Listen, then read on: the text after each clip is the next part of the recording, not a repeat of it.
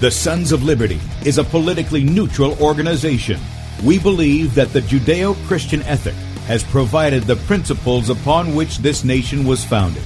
It is our belief that these principles provide not only the foundation and framework for American government and society, but are also essential to the maintenance of a fair and just society.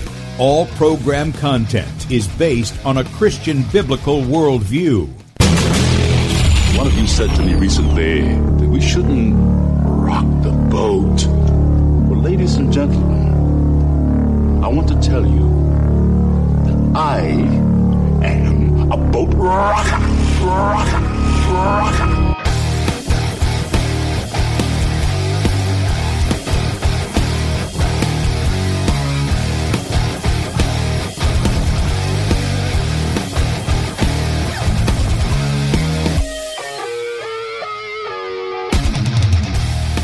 Good morning, America. Welcome, Christians, conservatives, constitutionalists, liberals, libertarians, communists, Islamists, LGBTQ, RSTUV, WXYZ people, and anybody else I may have missed to the Sons of Liberty radio show here on Red State Talk Radio. I'm your host, Tim Brown. I'm not coming to you live today. We're pre recording the show, but I am coming to you from the U.S. occupied state of South Carolina. I'm the editor at sonsoflibertymedia.com, and for Muslim friends, I'm the infidel that Allah warned you about. I hold to the book, the Bible, as the authoritative Word of God. Glad that you guys have joined us today. If you'd like to check us out online, please do so, sonsoflibertyradio.com and also sonsoflibertymedia.com. In fact, if you want to watch the live video feed, it's live video, it's not of course, we're pre-recording, but if you want to watch that live video feed, you can go to sonsoflibertymedia.com. That's right. You can see the face that's made for radio. Head over there and look on the right side of the page, and we're streaming live there. Uh, that's also going on on my Twitter account at FPPTim. We're streaming to Periscope and Twitch at Setting Brushfires. Our Facebook page is Bradley Dean SOL. Our YouTube channel is B Dean Sons of Liberty. BeforeIt'sNews.com, we're right there on the front page as well, and also on DLive.tv at The Sons of Liberty. And if you're branching out in your social media, be sure to check out Spreely Gab, MeWe, Minds, and USA.life and look for Sons of Liberty or Sons of Liberty Media. Now, today we're going to be talking a little bit about uh, what's gone on recently in Michigan and uh, the what's been deemed unconstitutional, unlawful orders uh, given by Governor Whitmer up there. And here to talk about that with me um, today is constitutional attorney Katherine Henry. She focuses on educating the public on the law and the Constitution, empowering individuals to actively participate in the government process, educating government officials on legal and constitutional issues, fighting for freedom and defending the Constitution, and giving the people a voice in it all. Uh, she is uh, the owner and senior attorney of Katherine Henry PC and the founder of RFI, which is Restore Freedom Initiative. It's a proposal to amend their state constitution to rein back in government power, prevent future abuses of power by the governor, legislature, and courts in emergency or not, and restore Michigan to a government of the people, by the people, and for the people. And she's also, and I would say probably first and foremost, a Christian, a wife, a mom, homeschooler, and obviously a business owner. Katherine Henry, welcome to the Sons of Liberty. Thank you. Yeah, it's good to have you with us. And I know you were on previously with Bradley, and uh, you guys got a chance to sit and, and talk about what was going on in Michigan. And one of the things that uh, I want you to do is kind of tell people how you got involved in this. Obviously, you're dealing with the constitutional law and thing. How you got involved with this, I guess, this year, dealing with Governor Whitmer and what went on there.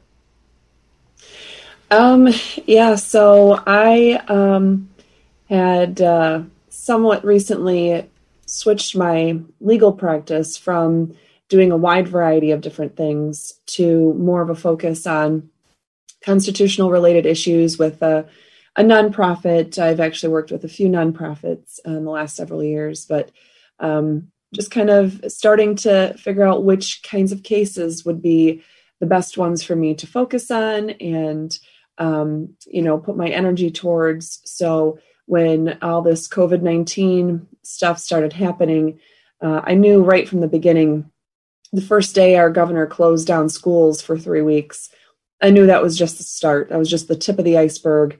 And a lot of people viewed it as, you know, basically uh, snow days, you know, basically a, a, a longer spring vacation. but I knew that it was the start of something quite awful. And uh, we're continuing to deal with that awfulness. Um, well, even today, uh, what is it, seven months later? Uh, so that's how I became involved was really not wanting to sit back and see how, you know, things would happen to us here in Michigan, but how to stand up right from the beginning. The first week of April, I was already contacting legislators and going on radio shows all across our state and trying to inform people on how they can get involved and they can contact our government officials to stop all the nonsense. Um, so it's it's been uh, a long road ever since, I guess. Well, let me ask you this. You, you say, I perceived it as something, you were obviously perceiving it as something different than other people were. If they're saying, well, this is just more snow days or an extended spring va- uh, vacation or something like that, what is it that tips you off to that? Well, so most people don't read our US or Michigan Constitution. Um, so in our Michigan Constitution, we have an entire article, article number eight, uh, that is devoted to education. And our state is, uh, it's actually, you guys might be jealous to hear some of these, uh, these three sentences here I'm going to read for you. Um, article 8, Section 1 of our state constitution says religion, morality, and knowledge being necessary to good government and the happiness of mankind, schools and the means of education shall forever be encouraged.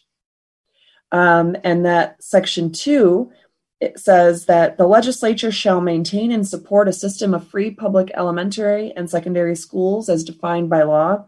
Every school district shall provide for the education of its pupils without discrimination as to religion, creed, race, color, or national origin. And so those are some really fundamental concepts our school, our state um, government, our, our local school boards, they're supposed to provide education for our children. And it's it's got a foundation in our state constitution. And primarily because religion, morality, and knowledge are necessary for good government and for the happiness of mankind. That is, an, is a wonderful, um, quite frankly, miraculous statement to find in a state constitution these days. And um, and yet, our governor, with the stroke of a pen, unilaterally just shut down state government like it's no big deal, shut down our schools like it's no big deal. And so, as we saw, you know, also, we, you know, we continued to see more and more things being shut down. She eventually literally shut down our entire state, put us on house arrest here in Michigan, uh, put every single thing that we do um, or don't do under penalty of supposed misdemeanor charges and uh, civil infractions and business licensing violations, having business licenses pulled away without even having a hearing first. We've got a lot of pretty ugly, scary laws on the books. And um, I knew right from the beginning when she's going to violate this part of the Constitution that that was just the beginning. No one pays attention to our state constitution to know those things are in there. So um, I, I knew we had to do something, and educating the public is one of the most important things that we could do to start this fight off right. Okay, all right. Now I, I got to tell you, um, I'm I'm a good old Southern boy, so I come from the opposite end of the spectrum from you guys uh, down in South Carolina, and uh, I know how South Carolina got public education imposed upon it and um, you know, I'm one that uh, that believes what the Bible says, Deuteronomy six. You know, that's that's a parent's responsibility. Um, it's not everybody else's responsibility to make sure that you're educating your own kids, and specifically in the law of God is to be in your heart His commands, and then you're to, to teach those diligently to your kids. But you guys obviously have this in your state constitution. They have it. They they forced it on the South uh, after the War of Northern Aggression. And so you're seeing that as a part of shutting down what is in your Constitution, though. And in that, this leads you to do what? When you see this, what's what's the steps that you took to sort to address that? What what are the things that you started doing to address it? It's interesting because you actually ask a question that okay. um, kind of brings up a, a, different side of that topic, which is um, the the right and the responsibility of parents to educate and do the upbringing of their own children. And uh, as you mentioned at the beginning, I am a homeschooling mom. Uh, I, I have four children. I've homeschooled two of them. My oldest um, that I've homeschooled is a senior in high school, and my youngest is a first grader. So uh, I've definitely run the gamut of of educating uh, my children, um, and so uh, and I don't think that my my youngest child will ever go back into the public school setting. She was very briefly while I was uh, working in the public school setting, trying to help teach children responsibility and uh, whatnot. So anyway, um, the interesting thing here, though, is that it's about an offering. Uh, it's about making sure that it um, it's something. It's it's twofold. We have religion, morality, and knowledge are necessary to good government and the happiness of mankind. So uh, we need to recognize that here in the state of Michigan, we have, uh, as much as our governor and others want to try to shut it all down, we have a strong basis in um, in God and in our very Constitution. It's not um, this whole, you know, not uh, notion of separation of church and state is something that's not written into the Constitution. Sure, sure. In fact, our state constitution is written quite the opposite, and so that's an important element of that, um, especially since our governor was, you know, trying to shut down churches and religious functions and fellowship in general, and and I could go on. Um, but the school districts and the state legislature are supposed to be making sure that that educational opportunity is available for students now if parents uh, you know right from the very first day i, I just went back into homeschooling my my youngest child um, i wasn't going to wait around to see what the state was going to do or what the local school districts were going to do um, i was already planning on heading back into the homeschooling world uh, full time uh, in that sense anyway but uh, I didn't waste one day. That very first day, I was like, all right, this is what we're doing. These are the homeschool books we're going to get back into. And so um, I'm not all for imposing a requirement upon families to do certain things or have their education done in a certain way, but rather to have that opportunity for children to be educated because a lot of parents, unfortunately, don't take that responsibility for educating their children and they don't um, exercise the right to do so.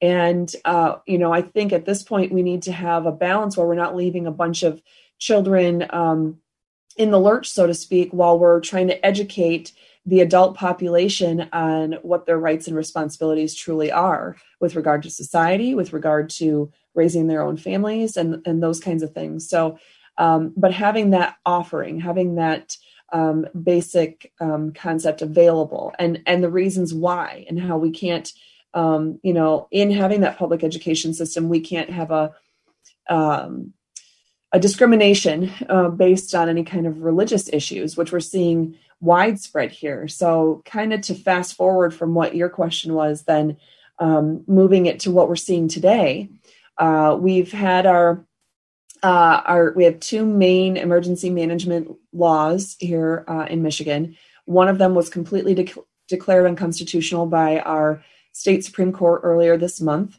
Uh, I had the privilege of being able to argue uh, that case in front of the Michigan Supreme Court.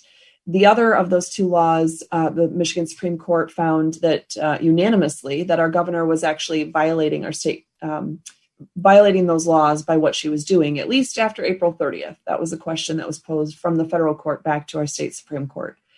And so, um, uh, I kind of, uh, you know, I wrote this this constitutional amendment for our state constitution not because we have a bad constitution, but because we have a lot of bad actors in government who try to find all the gray areas.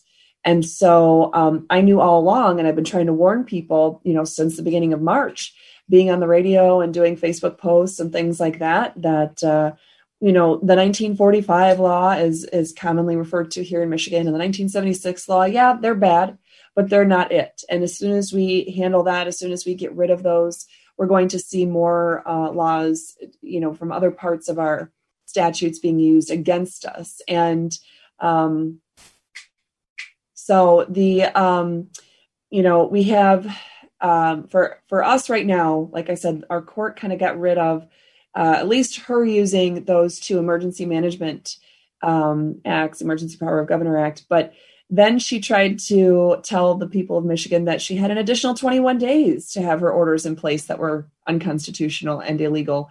Uh, and so then she secretly was trying to get permission from the Supreme Court to have her order stay in place for another 28 days. Uh, that didn't work. They shot her down again, uh, appropriately.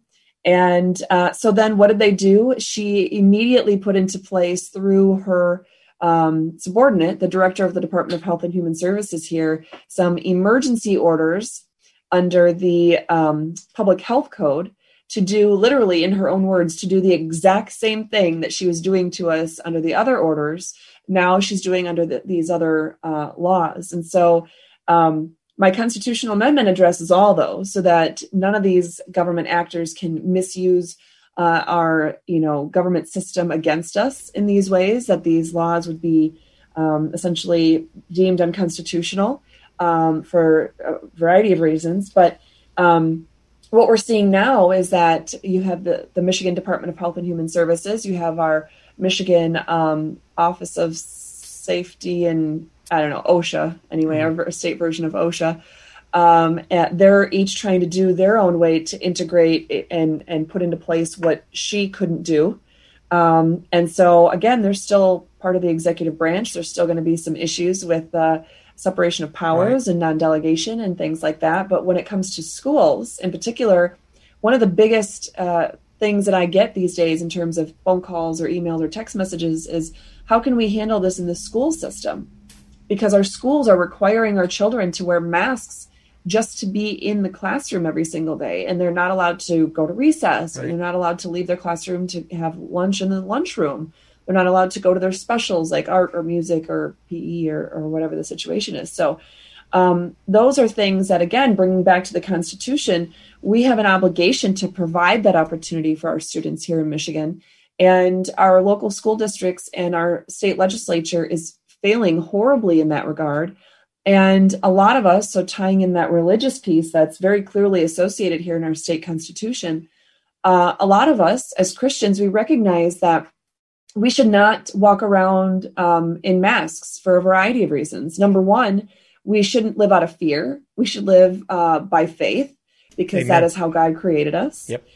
And uh, we certainly are supposed to not live masked and um, hidden from each other, but rather in fellowship and connection with one another. Yep. Um, and in a brotherly love where we can grow uh, together and um, in our understanding and our love for Christ. And so uh, it directly violates the Christian faith uh, for those who believe any of those pieces to it. And so um, to in, impose those kinds of restrictions where children little children are told that they have to be masked.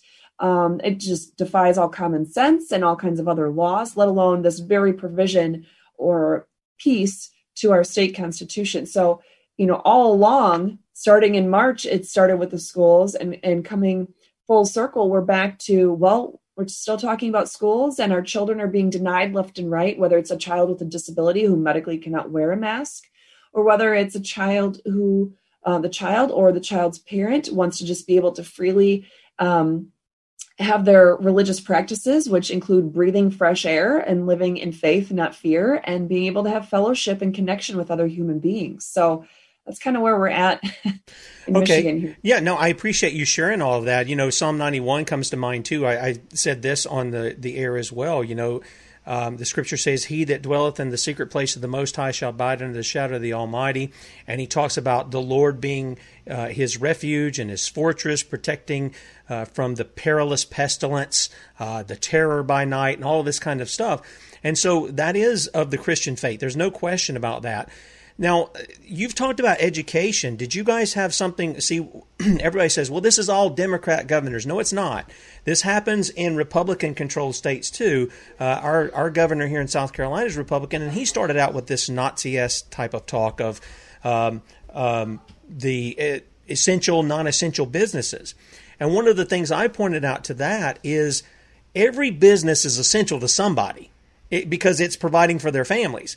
And on top of that, it also has a religious nature too. And I want to see if you guys had this. It also has a religious nature too because the fourth commandment is very clear. Remember the Sabbath day to keep it holy. Six days you shall what? Labor. You're going to do work. Uh, and then the seventh day is the Sabbath of the Lord your God. In it you shall do no work. So it's part of who we are as as Christians that we work. And in fact, the Bible says if you don't work, you shouldn't eat. So all of the people who are sitting around complaining about sitting around, you, you should be going out to work. And so did you guys have some of that as well in Michigan? I'm sure she picked up on some of that terminology as well. Oh, to shut us down and have the non-essential yes. versus essential businesses. Yes. Uh, yeah, I'm pretty sure our governor uh, was perfecting that whole concept, and the rest of the governors in the United States were just following her lead. Um, our governor did that to a T. So you could um, you could buy pot in Michigan, but you couldn't buy garden seeds or gardening supplies. Um, last year, uh, just well, now it's a whole year ago, but in October of 2019, our governor uh, and our state government was making this whole big to do about EEE and how deadly it was, and how you had to keep your grass cut, and how you had to, you know, when you're outside, you have to be able to, you know, there's all these kinds of things that we were supposed to put in place. And one of the biggest things was to basically keep, you know, grass cut and and plants trimmed back and things like that. So mosquitoes that might have the EEE virus were kept at bay. But yet, um, in March and April, and I believe into May, we weren't um, allowed to uh, go get lawn mowing supplies or yard maintenance supplies from stores. We were not allowed to hire yard maintenance companies to come and mow our lawns. We, you know, I know of someone who owns a a lawn company mowing lawns and all that, and he would actually have the police called on him for being out on his mower mowing people's yards. Uh, so what's interesting about that though is that you know you have the um, uh, equal protection clause you know our government is not allowed to treat us uh, disparately when we have um, essentially the same uh, kinds of of things at play. So you know when we have businesses um, you know like i said you had um, you know those disparities but what about we had comic book stores. Our attorney general said at one point well yeah you can't have a comic book store open, even though they sell protein bars and all other kinds of snacks on a regular basis.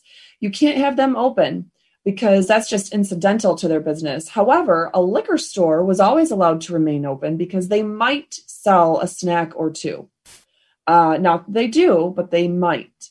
And so you can't shut down the liquor store because that might actually be the only place where somebody um, can go, you know, t- quickly to get to uh, sustenance it was the most ridiculous thing you could so you could always get alcohol here but you weren't allowed to go to aa meetings and um, you know you could go and get your pot from your local pot store but you couldn't go to uh, na meetings or anything that would help with any kind of drug addiction. Um, you that is just and, asinine. That is just asinine. I don't i don't get that. Well, you could all here in Michigan, uh, you were always allowed to go and get an abortion to kill a child, but you were not allowed to get a hip replacement or have any variety of uh, essential medical procedures. You know, the the amount of ridiculousness is just. I mean, at one point, I wrote this uh, big publication and shared it uh, for people to understand all the different things that we were seeing. Um, and so obviously we know even, you know, I, COVID's a real thing. Sure, people get sick and people die, but guess what? People get sick from the flu and they die Absolutely. in vastly higher numbers yep. than COVID 19. And what's super important though is even if this were the bubonic plague, our constitutional provisions, whether it's here in the state of Michigan with our state constitution or um, with the uh, United States Constitution, all of those provisions remain in place whether there's something scary or bad happening whether it's a time of emergency or not whether we have people threatening us or not whether there's you know domestic terrorism happening or not because we're always going to have issues that we cannot control. We're always going to have things that are um, you know is scary to us or threatening us in some way but that doesn't mean we shouldn't have our liberty. If people are afraid of the virus they can stay home. If people need to switch to an environment where they have more you know opportunities to telecommute or you know to teach their children from their home or to do some sort of online learning then they need to be able to exercise those opportunities um, by finding those you know appropriate positions at their at employers that do that or at you know school programs that do that or just homeschooling in general um, but to force all those measures upon people and like you said um, to stop people from being able to work, that's definitely uh, a religious issue. But we even have it as a pure constitutional issue where, you know, it, you know, there's elements of the, the US Constitution, but I have, of course, the Michigan Constitution more on the top of my head at the moment. And we have parts in our state constitution that clearly say you can't get in the way. Uh, the government cannot step in and get in the way of uh, impeding somebody uh, from following through on their contracts. So if you have a business and you have um, you know, a, a, lawn company that always comes to mow your grass and take care of the yard maintenance. Um, but having, you know, there's a an, an, executive order that says they can't come and do that work. Well, that's impeding the contract. If you have somebody, you know, if you have employees and you need to be able to have them put to work and pay them and, you know, um, be able to provide um, products or services for customers. Those are all contracts that the government has no right to step in and just say, nope, you're not going to be able to do any of that. No business for you. Uh, so, you know, it's amazing the the ways that are in all this COVID nineteen nonsense that we've been seeing. We have seen uh, numerous provisions of our state and federal constitutions just trampled all over like they don't even exist, and the arrogance of these uh, governors or you know attorney general state attorney general or you know um, legislators it's just dumbfounding the way that they think the government's supposed to step in and just take over and tell us what to do. That's not the way our government was designed. And over my dead body will i let things like that continue to happen in this country yeah, and let me ask you something about that because uh, you know a lot of we started out with President Trump declaring a national state of emergency. I get that Congress has written law. I call it pretended law because it's like you say, it, where is this authority? Where did we give the authority for the president to just whenever he wants declare a national state of emergency and start usurping the Constitution to do some of the things that he's done, uh, and and state governors to do things they've done? Uh, this this I just I don't see any of that. Uh, we've given them a job to do, and I know as governors, their primary job is much like the president. They are the chief law enforcement officer, if you will. They're to make sure the laws are upheld, the the real ones, not the not the fake stuff that they come out with. They're they're supposed to do that. So, what does Michigan have? Because I know each state has some kind of you know declaration of emergency, which I think is just I think it's I think it's the the Trojan horse for tyranny to come in in any way, fashion, or form, unless there's some kind of invasion happening, and then we have things in place already for calling up militia, for bringing in military, and things that we already have that kind of provision. So all of this other stuff is like what you said; it becomes an infringement upon liberty. And I'm going to ask you about another thing concerning your polling places here in just a moment. But can you tell me in Michigan what you guys have in place there that that this governor has uh, jumped on? Uh, to try to push a, a state of emergency?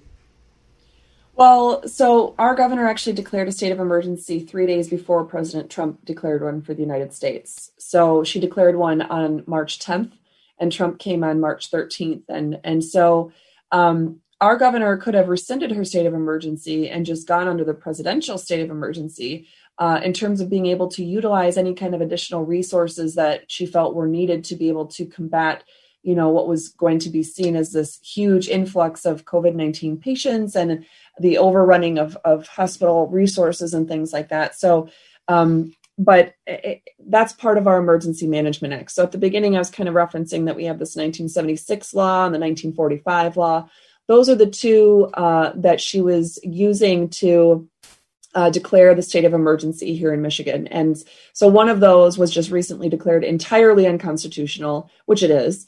And so no governor can ever use that again. Um, and quite frankly, uh, it was all a game because it was supposed to be read in tandem with the other uh, Emergency Management Act of 1976.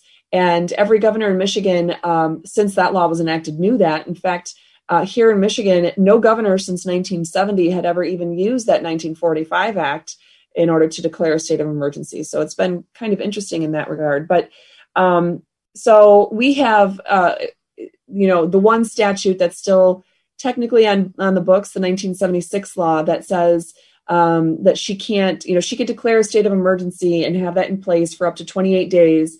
She can't go past the 28 days unless the legislature votes to extend it which in uh, on march 7th unfortunately our state legislature threw aside the constitution and they voted to extend the state of emergency to april 30th but then they did not make any extensions after that. And our governor continued to rely on that statute as though it was there to help her.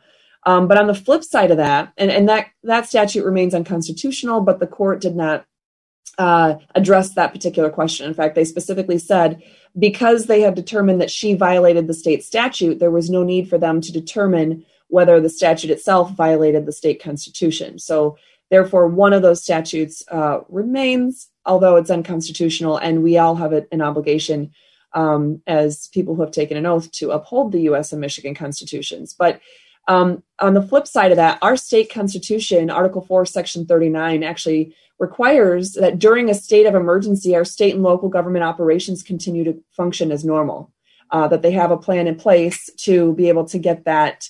Um, you know, rolling, and so that we don't see government shutdowns when we have something terrible happening. And yet, our governor has been continuing to shut down um, certain functions of our state and local governments. And, you know, as a side note, quite frankly, if we have any elements of our state or local government that are non essential, then we shouldn't have them to begin with, and they should never be back up and running. But if they are essential, then they need to continue running. Um, but a couple of things real, really important that kind of brought uh, were brought out from that is number one, our United States Constitution, Article 6, requires that people, even state government, that have, you know, are, are serving in the legislative, executive, or judicial branches, they must take an oath of office to uphold the U.S. Constitution. Well, likewise, our state constitution, and I'm hoping and assuming that every other state has a similar provision, our state constitution, Article 11, Section 1, requires our um, state, local, um, uh, our government officials to take an oath to uphold the US and Michigan Constitution. So, just of course, adding the state constitution to that. And then we have a state statute, uh, Michigan Codified Laws, MCL 15.151, that requires people that are even just serving in governmental offices, it, it just typical employees, not appointed or elected officials, um, but just employees of government operations to take the same oath of office in order to serve in that role. And so that's super important because that means every single person from the top down all the way to the the smallest thing that people deem as not necessarily a you know having any say in any kind of government operation but um that they um will be they're accountable they're they took an oath to uphold the us and michigan constitutions and so no matter what function they're serving in they have a duty to make sure those um, protections for our individual liberties are upheld. But on the other side to that, or another point that came out of that is um, so basically, all of these orders are stemming from three basic concepts. We have um, we've seen and, and heard of the terms public health, public safety, and public welfare. And so, you know, while the president or the governor or these legislatures or whomever, they're all doing this because the government's supposed to protect the, the public health, the public safety, and the public welfare. But we need to, again, look at the Constitution. So, how many times is the word health, not even just public health, but health, used in the United States Constitution? Zero. Yeah. It's not in there at all. Right. So, there's no constitutional basis for authority for a government to act on behalf of our health. Now, I could tell you in our state constitution, we have. Uh, Can I ask four- you something about that before you go into that? the, the the federal government doesn't have anything to do with education either, and uh, it's not just it's not just health; it's education. I mean, it's a number of things that they've created these alphabet agencies for that we never said anything about that in the federal government uh, in the federal constitution for them to have authority over. So they've just slowly been letting it in, and the people have just been allowing it to go on. But but you're seeing the problem there, and you're going against it. And I didn't mean to interrupt you, but but I'm just saying at the federal level, we're seeing that go on, and then that's trickling down into the states where they just say, oh, well, the federal government's doing it, we can do it too. And as long as the people sit back and they they implement the stuff and then the people get used to it. And i think this was the thing i was kind of getting at at education. They let it go on until it becomes a problem like what you're talking about uh, earlier uh, in the broadcast here. Yeah and and that that you're right that we've allowed far too many things to happen to us and the more we're complacent and just let it all happen the more they do more and more. So you give an inch they take a mile. And and that's been happening for decades or even longer than that you know um, for more than a century. You know we've been seeing government grow at an exponential rate. Um, and so a lot of them like i said are truly based out of whether it's education or whether it's um, you know you know um, branches you know like the cia or the fbi or any of these other you know functions right?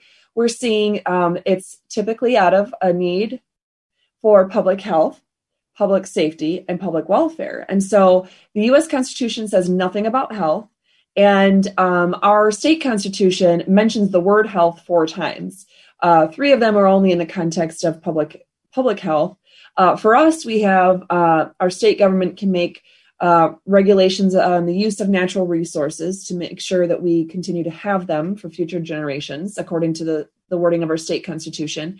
Uh, our state governments can own property, like they can own parks and other things uh, to be able to benefit, or even um, a state run hospital if it's needed to um, be able to provide uh, health services for the people. Um, and then uh, Article 4, Section 51 of our state constitution um, says that our state government or our state legislature um, shall pass suitable uh, laws for the protection and promotion of the public health. So um, it's you know it's interesting because I would think underlying all of that, it's nothing is suitable uh, if it's not constitutional in the term in terms of what a law is. So that's just an example of our state constitution, but none of those allow for the requirement to wear masks or to be socially distant or any of those other things.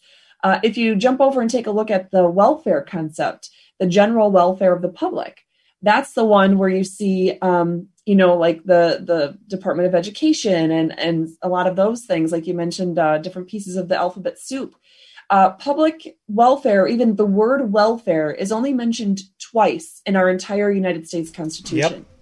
The first time is in the preamble to the United States Constitution, where it, it mentions promoting the general welfare. Promoting is not a requirement. It's not putting mandates upon people. It's um, getting out of the way, first of all, and, and allowing the um, general welfare of the people to naturally uh, improve and increase. Um, well, is it, let me ask you some of that because the way I understood the general welfare clause was it precedes all of the things that we allow Congress to write law on, which is only like 18 to 21 things, depending on how you pick that out. So the the general welfare is defined by here's what you can do, and if we didn't write it here, Ninth and Tenth Amendment say you don't have any authority in that area. Is that right? Well, so I would say that in the preamble, that's um, giving the general basis, the overarching um, view of of what government is supposed to do. And um, so I would say that in that part of the preamble, there's nothing that even gives them authority to do anything um, to require anything upon the people in terms of general welfare. So, in terms of mandating uh, education or in terms of mandating uh, the use of masks in the current uh, realm, or in terms of mandating, you know, uh, people to be socially distant or to do whatever number of things that are out there. Um, there's no mandate that can be made under that provision because that provision in the preamble is just talking about the promotion of uh, the general welfare. Uh, the only other time that the whole that the term is even used in the United States Constitution is um, I want to say it's Article 1, Section 8, might be Article 1, Section 9. Um, and it um, simply says that um, the, um, yeah, I'm pretty sure it's Article 1, Section 8. And I'm just going to flip to it here.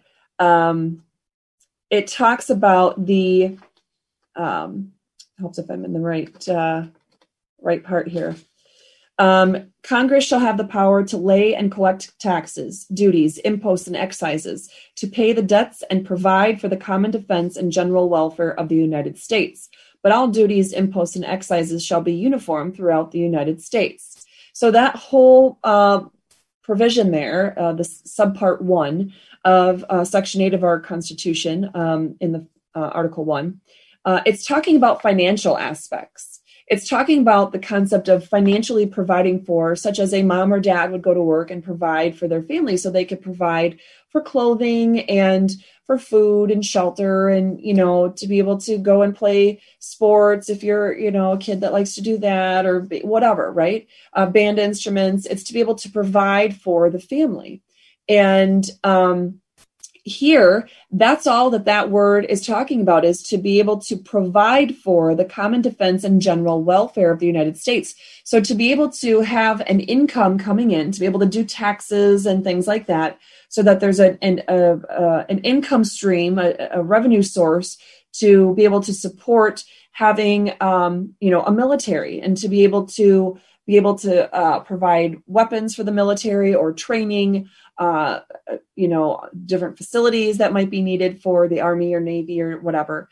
Um, and so when you're talking about providing for the common defense and general welfare of the united states it's not saying in here at all uh, well you can you can mandate masks or you can mandate uh, education or you can even create a whole federal education uh, board of education or or um, department of education where there's requirements upon the people to do any number of things.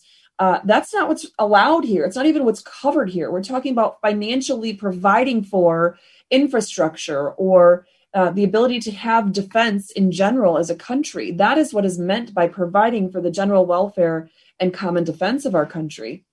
Uh, and those are the only two times that the word welfare is even mentioned in our us constitution our state constitution has a similar thing. We got a little bit more specific, but um, our state constitution talks about uh, the in terms of the general welfare, uh, p- putting regulations in place regarding atomic energy uh, to protect the general welfare of the public, um, to be able to protect those natural resources, such as we saw with the term health, and um, to um, provide for uh, that Article uh, 4, Section 51 of our state constitution uh, that allows for laws to be made that are suitable for the promotion and protection of health. Well, at the beginning of that, it says that uh, general the general welfare and public health of the people of the state of Michigan is of the utmost importance. Okay, great. It's of the utmost importance.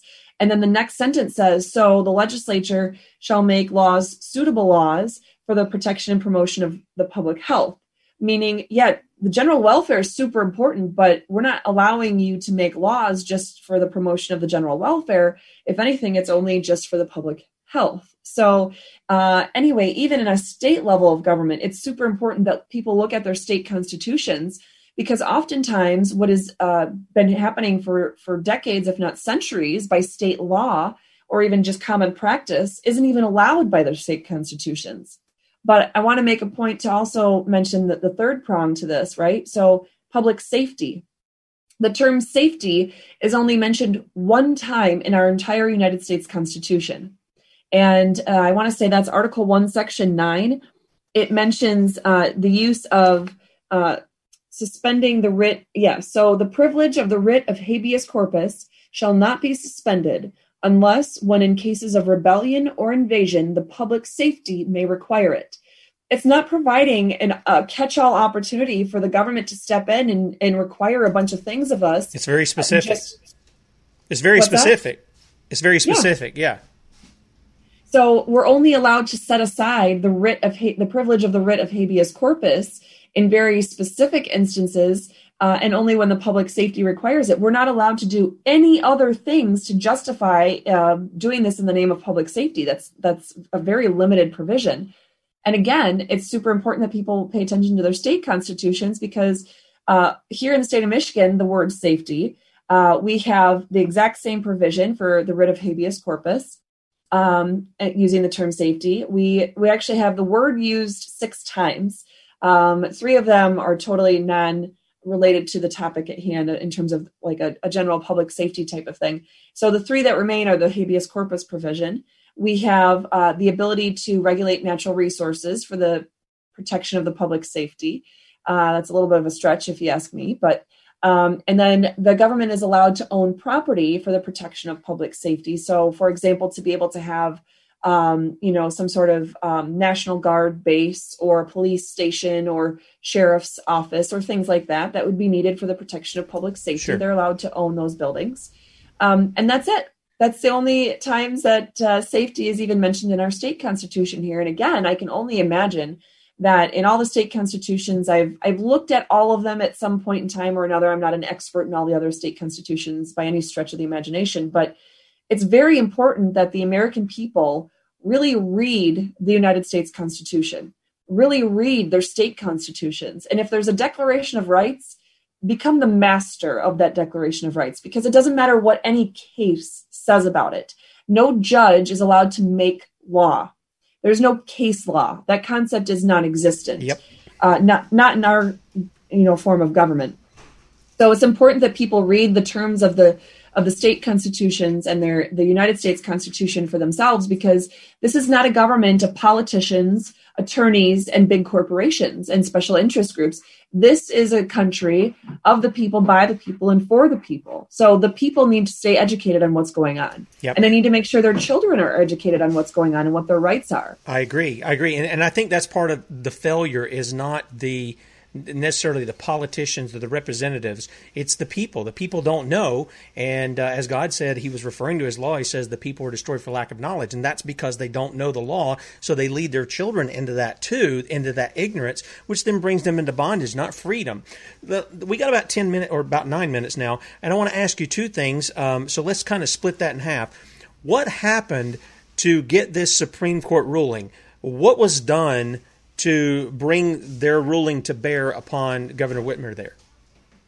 So, procedurally, what happened is our governor has been sued countless times by various different individuals and organizations for all the violations of state, uh, state and federal law and state and federal constitutional provisions. The case that brought it before the Supreme Court um, most poignantly, or or whatnot, was actually a case where the um, we had three doctors' offices and one patient who the patient had been denied care, a hip replacement, I believe, and the doctors' offices were, of course, being told they could not provide care for their patients uh, because the governor deemed it non-essential. And so they filed in federal district court, the trial level court of, of federal court. And that federal trial court judge said, well, uh, quite frankly, if I can resolve this issue in terms of state law or the state constitution, then I don't have to even touch the issues of federal law or the federal constitution. And so I think I'm going to do that instead. And I think that's a shame. I think that's awful. I get why they do it. But in reality, if we have a government agency or official, especially one who's impacting 10 million people with a stroke of, of a pen, um, she needs to be held accountable by all means necessary and to make an example of her so that all these other governors are not continuing to do the same thing. But at any rate, that's not what they did. Um, this federal court judge sent it to the state Supreme Court and asked two very specific questions. Do the governor's executive orders after April 30th violate either of the two um, state statutes on point that we mentioned earlier, the 1945 and the 1976 law? And the second question is Do either one of those statutes violate our state constitution? So the um, the state court, the state Supreme Court, it was done as a certified question or two certified questions. Um, the state Supreme Court did not have to take that on, but they did choose to do so. And they did it in a fairly timely manner. I mean, definitely not as timely as what should have been, but uh, more timely than what cases typically work through the appellate system here in Michigan. And they uh, they allow here in Michigan and encourage amicus attorneys or, or amicus parties to, to participate. So people that are not actually parties to that case can file briefs and even try to request oral argument to be had. So you had the initial um, the initial case where the plaintiff had their attorney and the um, director of the Department of Health and Human Services for Michigan and the governor uh, were named defendants and they shared an attorney. And then the Michigan Attorney General was named as a, as a defendant. So her office had their own representation in the case as well. So that was three attorneys. Then you had, um, I don't remember now exactly how many, there were several amicus briefs filed with uh, the Michigan Supreme Court on these issues in front of the in front of the court, and uh, a few have actually asked for oral argument time. I am one that's been fighting uh, fighting this fight in the Michigan Supreme Court and Court of Appeals, filing amicus briefs in a variety of different cases and different stages of cases. And so I had requested to be able to have the opportunity for oral argument. And I was actually the first uh, amicus party allowed to um, have oral argument time awarded in that situation. The Michigan legislature was subsequently awarded uh, the same amount of time to speak right after me. And then the House Democratic Caucus was awarded time as well. And so there were three amicus attorneys arguing in addition to the three att- regular attorneys. And that was had uh, that oral argument was held on September 9th. And then the Supreme Court asked for additional clarification on some related issues. And so those briefs were due one week later. Uh, and so we all turned those in um, either on the 15th or on the 16th of September. And then by October 2nd is when that decision came down. When that happened, our legislature already had a case pending in front of the court uh, against the governor and um, asked for declaratory relief, essentially, for a peremptory reversal of what the lower courts had done, because the lower courts had said, oh, the governor's totally fine in doing what she's doing. All these statutes are totally constitutional. They're clearly delusional. And so the Supreme Court, this last, I think about a week ago now, issued um, a peremptory reversal. So the legislature is essentially winning their lawsuit against the governor uh, in that sense. And so um, we're we're seeing a lot of interesting procedural things happen, but hopefully that answers your question about how it came to be. Yeah, that's that's great, um, and you covered it in just the right time. I'm to try to get this last thing in.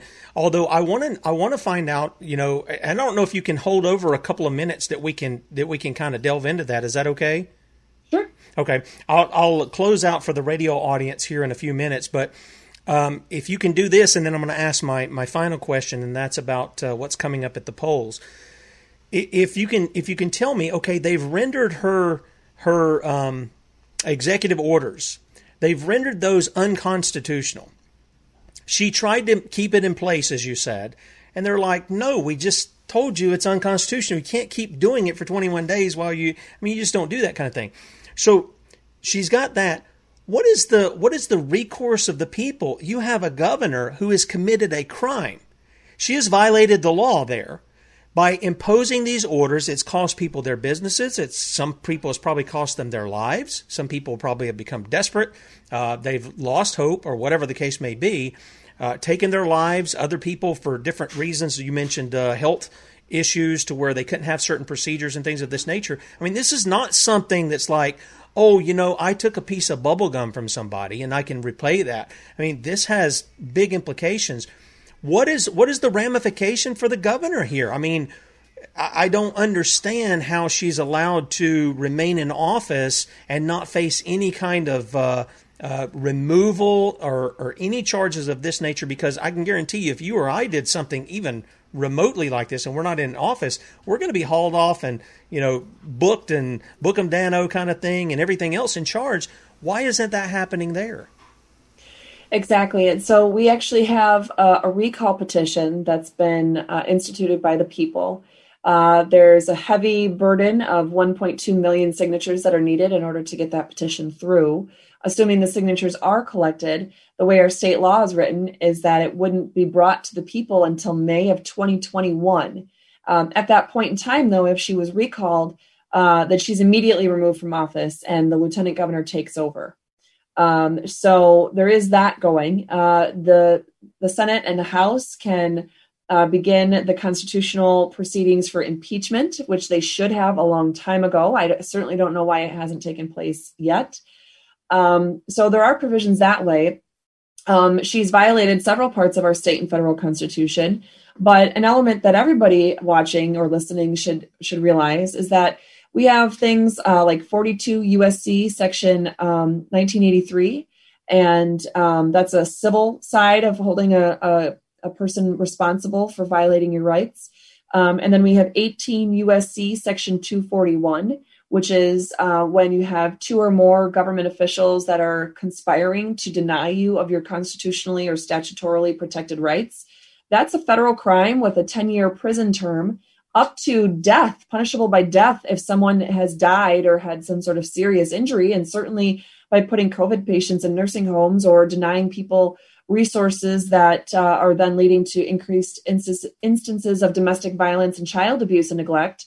Um, those are definitely instances where people have died because of her actions. So she should be immediately held responsible, removed from office, but right. also be held civilly and criminally responsible. And why that hasn't happened yet?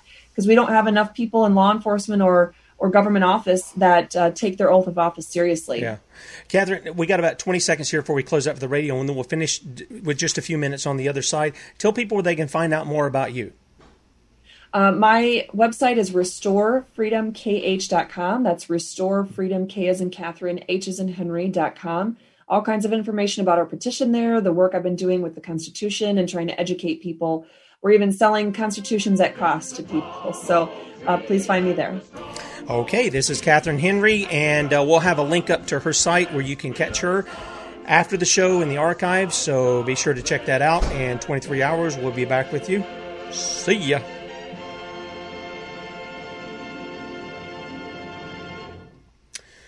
Okay, want to welcome everybody coming in from Red State Talk Radio to YouTube and Facebook and DLive and Periscope and all those other places that, that we stream out to.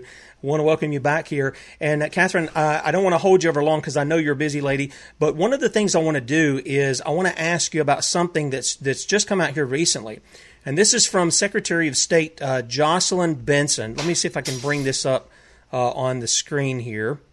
Oh, our Second Amendment issue is yeah. that, that's, that's uh, the one. I, that's the polling issue I want to ask about, and I'm just going to show this to the audience, and you'll be able to see it too. This is from uh, Secretary of State Jocelyn Benson. She issued, issued guidance again, prohibiting the open carry of firearms at polling places on election day. Now, I, I have a problem with that here in my the state of South Carolina or any place because South Carolina's um, Constitution, their Bill of Rights is very is is almost it's identical in the language with uh, the right to keep and bear arms as the U.S. Constitution. And so she's come out and she said the prohibition extends to 100 feet of an entrance or exit, but it does allow citizens to leave firearms within vehicles. Well, isn't that nice? They're going to allow you something that you have a God given right and under the law. And I, I don't, I want to ask you, uh, in Michigan, I'm thinking it probably is very similar to ours, very similar to the federal constitution. That right's not to be infringed. It doesn't say, well, unless you're going on election day to vote, or in some cases, what have they put up? If you're going to a political event, you can't carry your firearm.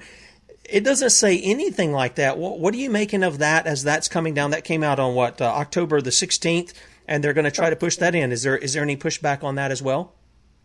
Uh, I do. I did get confirmation from one of our leading Second Amendment organizations here in the state of Michigan that they will be bringing a lawsuit against her. It may have already been filed um, at this point because the conversation had uh, I had was yesterday morning. So um, yeah, it's um, it, it's definitely something that will be handled. Uh, our state constitution, the preamble is beautiful. It's very simple. It's uh, one sentence long and it says, We, the people of the state of Michigan, grateful to Almighty God for the blessings of freedom and earnestly desiring to secure these blessings undiminished to ourselves and our posterity, do ordain and establish this Constitution.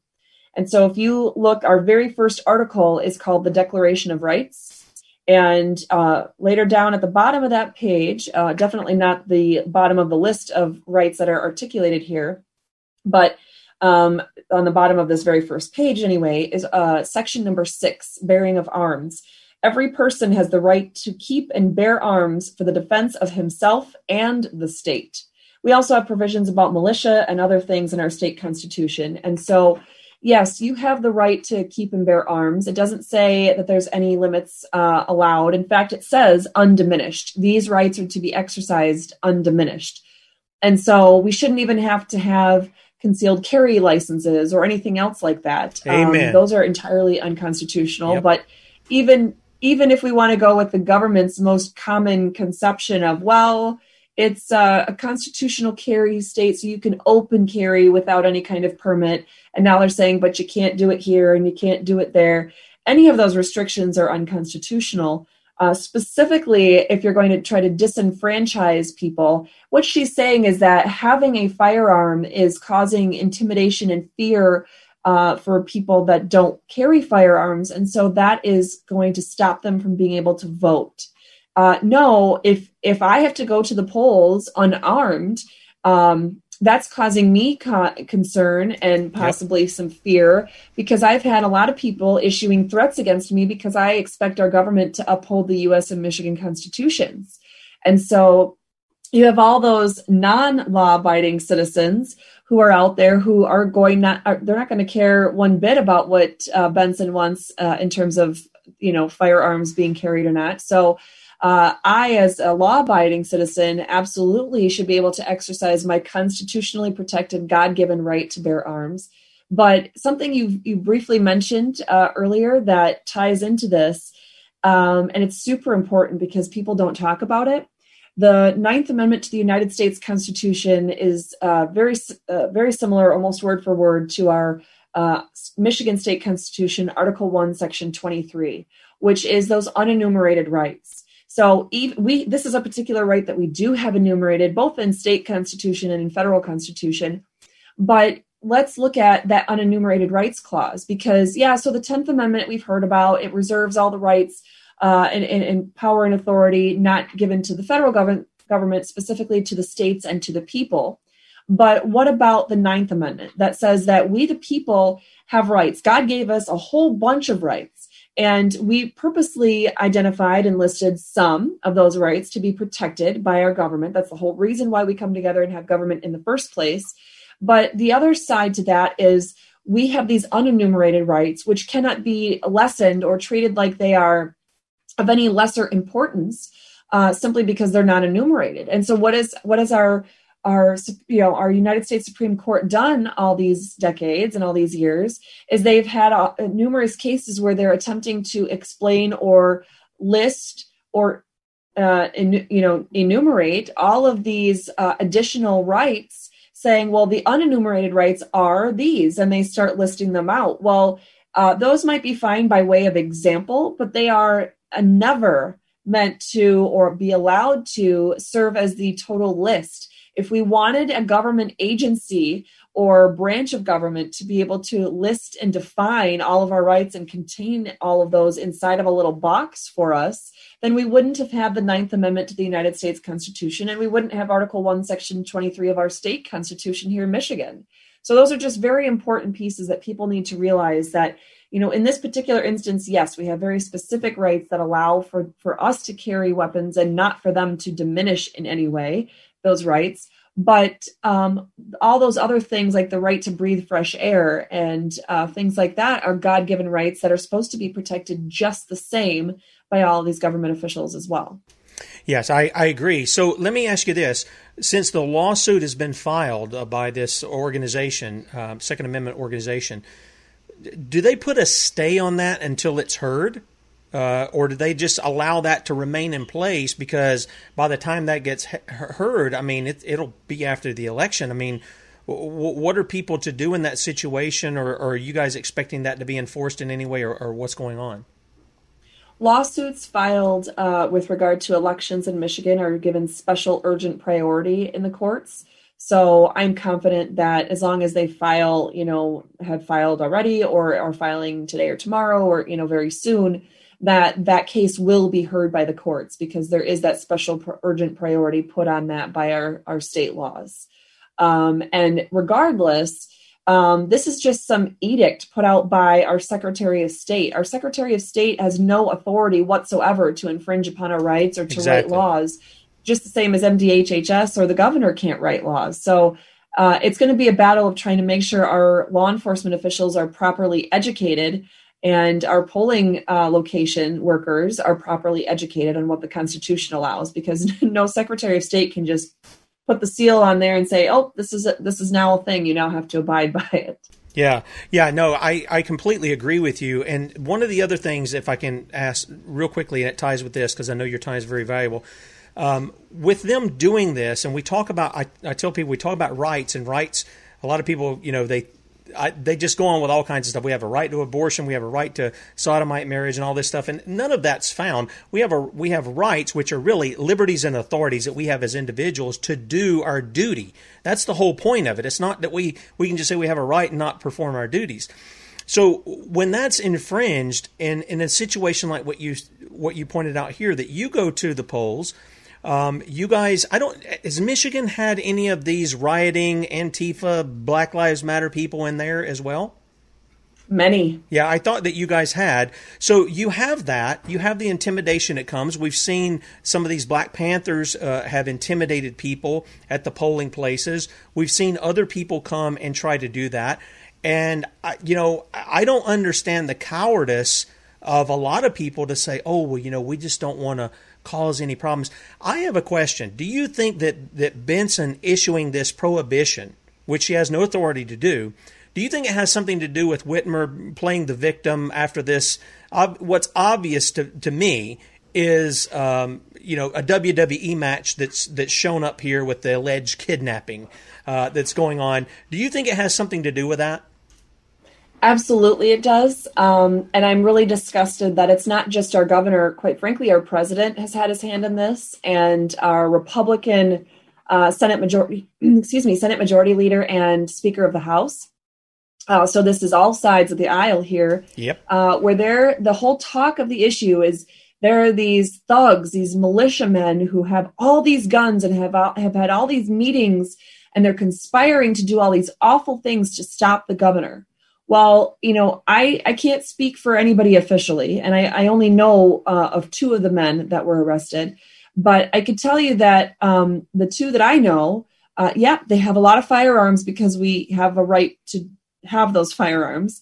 They're members of a militia here in Michigan that is again, in Michigan, we not only have the right to bear arms, but we have specific provisions for militia, and those militia are supposed to be well regulated. So, hence all the training that they go to and the discussions that they have. And um, their job, as they see it, is to help keep the peace, but also to help um, enforce, you know, the law of the land when necessary. And when we have a governor who has gone rogue and totally thrown out the United States and Michigan constitutions as well as state law, she should be held accountable. She should be arrested. So, arresting her and putting her on trial under lawful procedures is definitely not kidnapping. It's not talking about murder. It's none of those things. But what's more important uh, of any of all those things when it comes to that piece of the discussion is that these men in our country are presumed innocent until the court, or next, not excuse me, the court, the um, the prosecutor has proven them guilty in a court of law. We have rights. We have rights against unreasonable, uh, unreasonable searches and seizures, which, uh, well, I won't even go there. But there's there's problems with that in this case here. Yep. There's rights for due process, but we most of all we're we're innocent until proven guilty, and every single one of these people from that I mentioned, from the president to the governor to our attorney general, the secretary of state, they're talking about all these instances and these individuals as being the violent offenders who are causing, you know, all these horrible things. And they're already acting as though these individuals have been found guilty of doing something wrong. Whereas you look at the riots that happened in uh, Detroit and in downtown Grand Rapids, where businesses were burned well into the night, cars were set on fire, individuals were threatened uh, and injured, and there uh, there were no arrests made out of that because well, that's allowed to happen. You're allowed to protest when you don't like what the president is doing. Um, so we're not seeing arrests of, of, out of that, but we're seeing arrests out of people wanting to arrest the governor. Uh, very upside down times we're having right now, definitely, and it's definitely resulting in things that you're seeing, uh, such as you know you're not allowed to carry a, a weapon in in your own defense uh, when you go to vote. Yeah, I, and I not to get off on the president, but uh, that is that is an issue that I see with these riots and things. He he points the finger and says this isn't right. This, but the Constitution gives him authority to call it the militia to suppress insurrections. That's what this is. I'm all for peaceful protest, even if the people I I disagree with them, if they're peaceful about it. But you can't go destroying property. You can't go looting things and stealing from people and then uh, you know attacking people. You can't do that. And he sees it, yet he does nothing. And everybody thinks that just pointing it out or saying saying something bad about it is is enough that that he's doing what he's supposed to do. No, he's supposed to go suppress that. And I look, I'm I'm in agreement with him giving governors an opportunity, not just jumping in there and do it, but giving governors opportunity to, to, to do it. But it's been months it's been going on. And so that's where I wanted to ask the question uh, what was your perspective on this? I'm glad to see that uh, there are some people acting on that on you guys' behalf as well. Katherine Henry, thank you for your time today.